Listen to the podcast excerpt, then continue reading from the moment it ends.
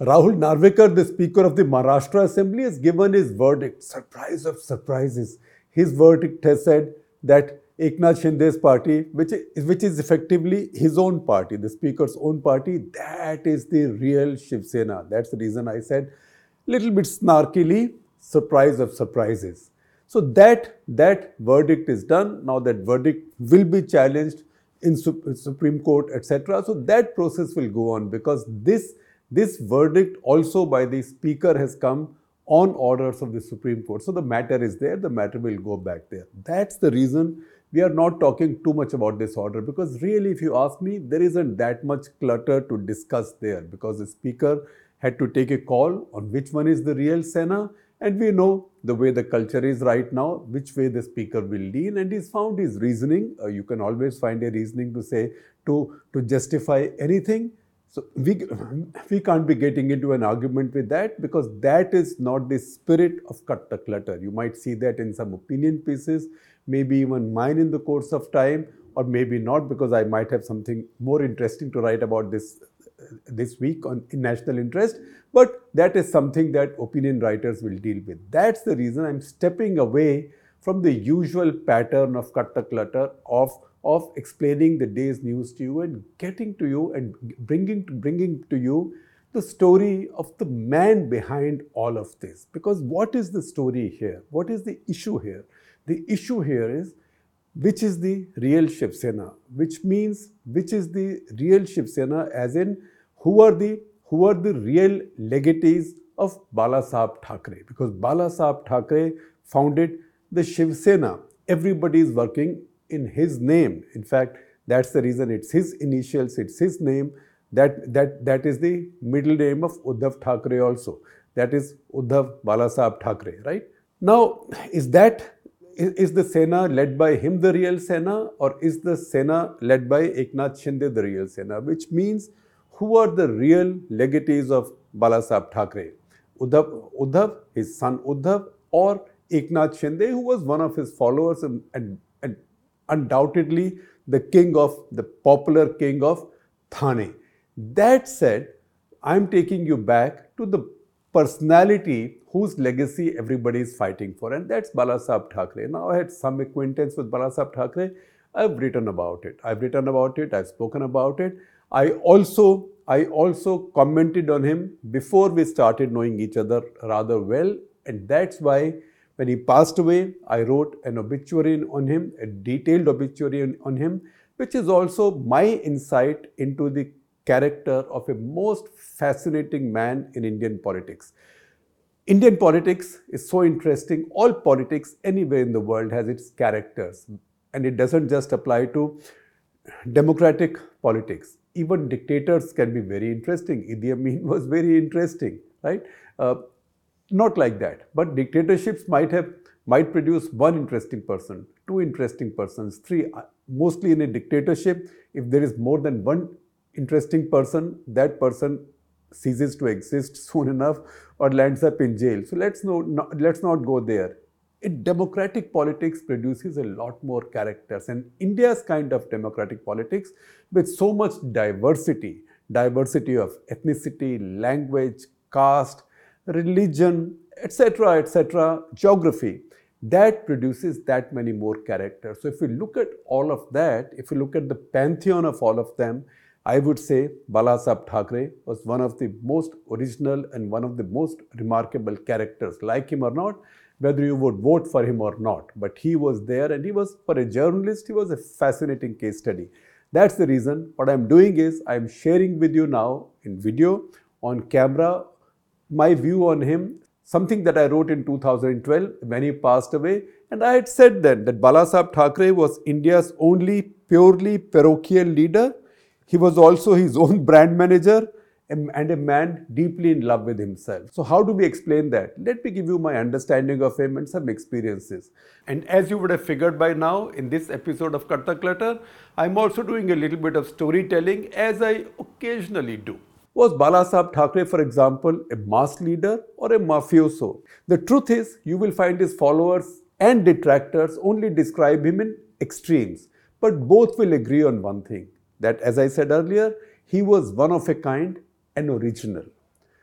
I learned how much of an original he was when, in a National Interest article, almost 2 decades ago, I think somewhere around 2002 to 2003, in one of those articles, I described him and his party as mafioso. In fact, I called him the most successful mafioso of Mumbai. My phone rang late that Saturday evening as I sat with my family at dinner at Ban Thai restaurant that was shut down in 2005 in the basement of New Delhi's Oberoi. It used to be our favorite Thai restaurant. Unfortunately, the Oberoi decided to shut it down. It was a call from Balasaheb Thackeray from Mumbai, I was told. The operator told me. I went out looking for better signal, and I also braced myself for a diatribe that now you've had it, Shekhar Gupta. You've angered Balasaheb Thackeray, because I knew what I had written that morning, and now I was going to get it in the neck, metaphorically speaking. But he instead was dripping charm. And he said, and I quote from that conversation, "Of all the people who abuse me, Shekharji, you write most delightfully." Balasaheb said, "Thank you, Balasaheb," I said. I was relieved. "So what are you doing for me for abusing you so delightfully as you put it?" I said. I was also being cheeky now. He offered me the dinner the following Thursday at Matoshri in Mumbai, and he suggested I bring my wife along, and then asked if we were vegetarian or teetotalers. When I told him that we were neither, he warmed up again. "Ab Gupta hokar ye sab kuch karte hain?" he asked, sort of half mockingly and half sort of pulling my leg. And I responded to him, "Jab aap Thackeray hokar itna kuch kar sakte hain, to hum kyon nahi?" I said. We resumed that conversation at his home the following Thursday. Uddhav and his wife Rashmi in attendance, and their still small children, including Aditya, who joined politics later and became a minister. They were still small children. They were playing in the family living room. That was almost about 18, 19 years ago. Also present was a party MP and loyalist, BK Desai, whose only contribution was to nod furiously in affirmation whenever Balasaheb spoke. Much of the conversation was on expected lines, until we asked, pointing at the framed picture of Michael Jackson on his wall, what he thought of him. And if he also thought his skin was peeling off from his face. "That I don't know," Balasaheb said, but his eyes lit up as he told us his favorite Michael Jackson story. Michael Jackson, he said, was accompanied by a lady and several small children, and one of them asked where the toilet was, said Balasaheb, pointing to the toilet door next to the living room. Then, according to him, one after the other, all the children went inside the toilet. Michael Jackson and the lady joined them. In fact, he said MJ and the lady joined them. Uske baad, he said, they bolted the door from inside and did not come out for half an hour. And then he asked, in what looked like genuine amazement, "So what do you think they were doing together inside?" Balasaheb speaking, not I. Everybody sniggered. Now, what was his fascination with rock and film stars and beauty queens? Why do all of India's Miss Worlds and Miss Universes have to visit him? I asked him, and he said again, "My daughters-in-law are more beautiful than any Miss Worlds," he said, dismissive of any suggestion of starry-eyedness on his part. But the fact is, his fixation with the glamour world was real and deeply political.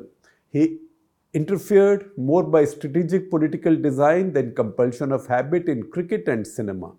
Stars, including many Muslims, had to come to him for endorsement and, in a barely camouflaged manner, for protection. If Mumbai was the capital of Indian popular culture, from cinema to cricket, fashion to television, Balasaheb understood first and better than any of his rivals its value as a political force multiplier. Each time he threatened to ban a film, a star or a cricket match, or whenever a star of some kind visited him, he was guaranteed two things. One, instant headlines and cameras, and second, a perception of power overriding all legal and constitutional authorities. If an MJ concert could only be held in Mumbai with his approval, MJ had no choice but to visit him at his home, drawing an armada of OB vans, and if his Munimjis then nudged the organizers of any such event for a little consideration, Chanda, would anybody dare to say no? And would anybody dare to call this extortion or Balasaheb a mafioso? He used the pusillanimity of both the Congress governments as well as the showbiz to build his image of a real ruler, of the real ruler of Mumbai, though never elected. The framed picture with MJ displayed right behind his tiger skin throne was his most valuable trophy.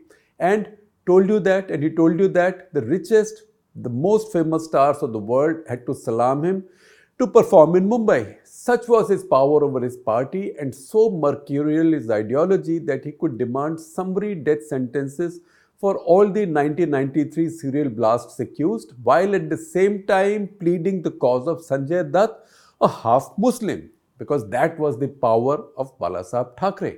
He did it not so much because he thought Sanjay was innocent, or his father Sunil Dutt was his friend, or because he wanted to burnish any secular credentials. He did it precisely because both were famous, and Sunil Dutt, the father Sunil Dutt, a prominent congressman already, if a powerful and popular congressman from the city, when Congress was in power.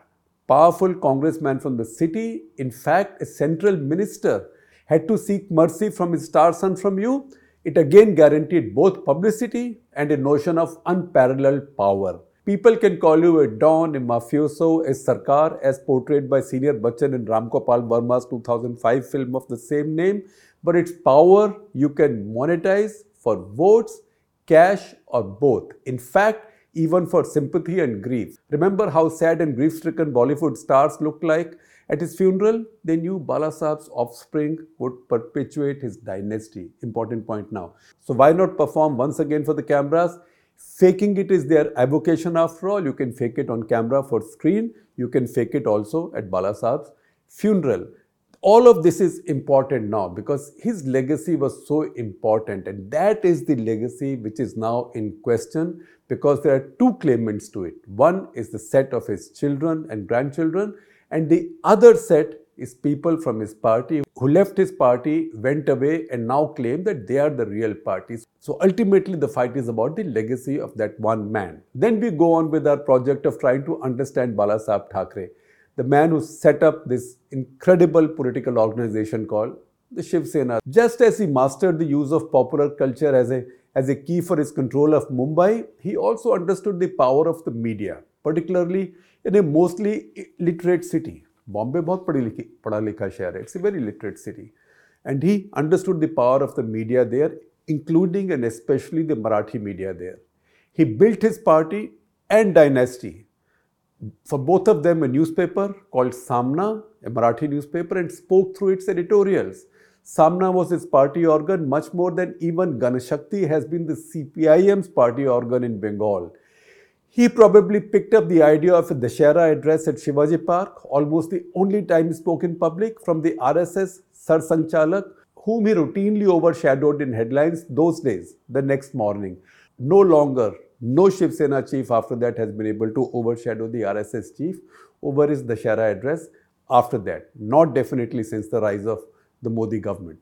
Only as long as he was there. Not since he left as his successor or the other claimant to being his successor have been able to steal the headlines of Dashara Day away from the Sarsangchalak. He was his own media manager and manipulator as well. He employed a combination of intimidation and charm, but did that sort of differentially. The goons routinely ransacked Marathi media offices and editors' homes while he poured his enormous personal charm on English journalists. He would have admonished me for being so ungracious, if not ungrateful for saying this, but that dinner invitation to me was probably evidence of his cynical, differential strategy of media management. He has been called many things and more often a bundle of contradictions. But the description that fits his politics most of all was cynical. You would wonder sometimes if he really hated the non-Marathis, the Christians, the Muslims, even the Pakistanis as much as he pretended to. He would threaten to burn Mumbai if Pakistan played cricket there and then be all Shri Khand and honey. Shri Khand is the Maharashtrian mithai as we know, and be all Shri Khand and honey. When Javed Miyadad came calling, remember Javed Miyadad and Dawood Ibrahim's kids are married to each other. Either way, he got the headlines and reaffirmed his power. Probably a fairer description for him would be he used all his avowed hatreds and antagonisms as elements of his own brand building. In marketing terms, he was his own brand manager. In human terms, we can never be sure he really hated all the people he cursed and abused. you can be only sure of one thing. Like his film contemporary Devanand, he was a man deeply in love with himself. I renewed my acquaintance with Balasaheb several years after that dinner, or rather he did. Uddhav called me in January 2007, if I remember correctly, to say that Balasaheb had turned 80 and would like to give me a freewheeling interview, but wouldn't walk. Remember that show was called Walk the Talk. So he said he wouldn't walk, he'll just sit and talk. Balasaheb now took personal care to get the setting right. The tiger in the back, 2 glasses of white wine and the bottle too. All the props were there. You will see that picture on your screen. It's one of my favorite pictures of all times. As Uddhav had promised, he ducked no question, including on his then recently estranged nephew, Raj. What was the difference between him and Uddhav, he asked. All of this is on NDTV's Walk the Talk interview. You can check it out also on the NDTV website. I will also share the links with you. He said, what is the difference? What was the difference between Raj and Uddhav? And he said this with a sense of resignation. And I quote him again from that interview. He used to play in my lap, peeing and wetting me all the time. But if I have to choose one, then one is son and the other nephew. It was the only time he had shown some genuine emotion. And that emotion was for Uddhav. Once again, it's a relevant point to remember when his legacy is being contested. Balasaheb was back to normal in that conversation when we spoke of painter Hitler, he said Hitler was a painter, lazy poet Vajpayee, all these are his descriptions. Muslims, Pakistanis and so on. And corruption? I asked why he had Suresh Prabhu fired when he was so competent and honest. He said, you say he was honest? He asked, and then went on to recount a conversation with Pramod Mahajan on Prabhu refusing to make any quote-unquote contribution to his party, claiming he was making no money as power or environment ministries had no avenues for making any money. And then Balasaheb said, Pramod told me, he said, that if anybody in the cabinet, that is NDA's cabinet, claims that he is not able to make any money, he was either a liar or a moron. So why, he said, should I have either a thief or a moron as a central minister from my party? This, by the way, was entirely on the record, on camera. After this, I'm sure you won't ask me why I call cynicism the hallmark of his politics. Are you a mafioso? I asked again. And then he replied, and I quote again from that interview, I know you wrote this earlier too, but tell me something. If I was indeed a mafioso, you think you would have dared, and that emphasis on dared was his, you think you would have dared to come and speak like this to me? Style and strategies apart, there was one more thing that set Balasaheb apart from the political class in India. Even in a political pantheon filled with regional and ethnic leaders, he was the only one to be purely parochial. At a time when the Akalis were getting more Hindu MLAs elected than their partners BJP in Punjab, and the BJP got more Catholics elected than the Congress in Goa, he continued with his Marathi or the Hindu Manus formulation. Anything else he knew with the cynical single-mindedness of a brand manager would confuse his customers because that would confuse his brand. And yet it seems at least once he claims to have been foxed, and that too by a poet journalist. At that dinner, grandson Aditya, who lately became a minister, grandson Aditya was prancing around in one of those WWF, Show Wrestling, World Wrestling Federation, not Wildlife, and World Wrestling Federation, which is now called WWE, not WWF, World Wrestling Entertainment. One of those show wrestling shows that kids watch on TV. He was wearing one of those t-shirts with the picture of a shaven-headed wrestler, I think famous then as Papa Shango. Ye kya? Idiot Pritish Nandy ka shirt pehen ke ghum raha hai, he said. That is Balasaheb asked his grandson. Ye kya? Idiot Pritish Nandy ka t-shirt pehen ke ghum raha hai. In fact, he didn't use the word idiot, he used something more strong, something stronger and something fully unprintable. So he said, Ye kya? So-and-so Pritish Nandy ka t-shirt pehen ke ghum raha hai. And he said it sort of disapprovingly and sneeringly, or let me say with mock contempt and exaggerated disapproval. He's your party MP. I said, how can you speak of him so disparagingly? I was now genuinely confused. Balasaheb was game, however, and he replied, Theek hai, and I quote him, Theek hai, idiot to main hoon na, not Pritish. He took Rajya Sabha from me and I figured out only much later that he is a Christian. Now once again, I am not sure if Balasaheb really was upset with Pritish Nandy on this or not, or whether he was really taken unaware that Pritish Nandy was not a Hindu. I'd rather believe that he knew all the facts about Pritish Nandy, and knowing those facts, he had given him the Rajya Sabha seat. But once again, I can't be sure because he was that kind of a character. It is the legacy of a character like that that people are now fighting for. His own son and his grandson on one side, and people who were loyal to his party at one point but left his party, they've gone away. The fact, however, is that whoever gets to take control of the party, or wherever the bulk of the Shiv Sena vote, committed Shiv Sena vote shifts, there will be no true successor for Balasaheb, the character, the great character of Indian politics.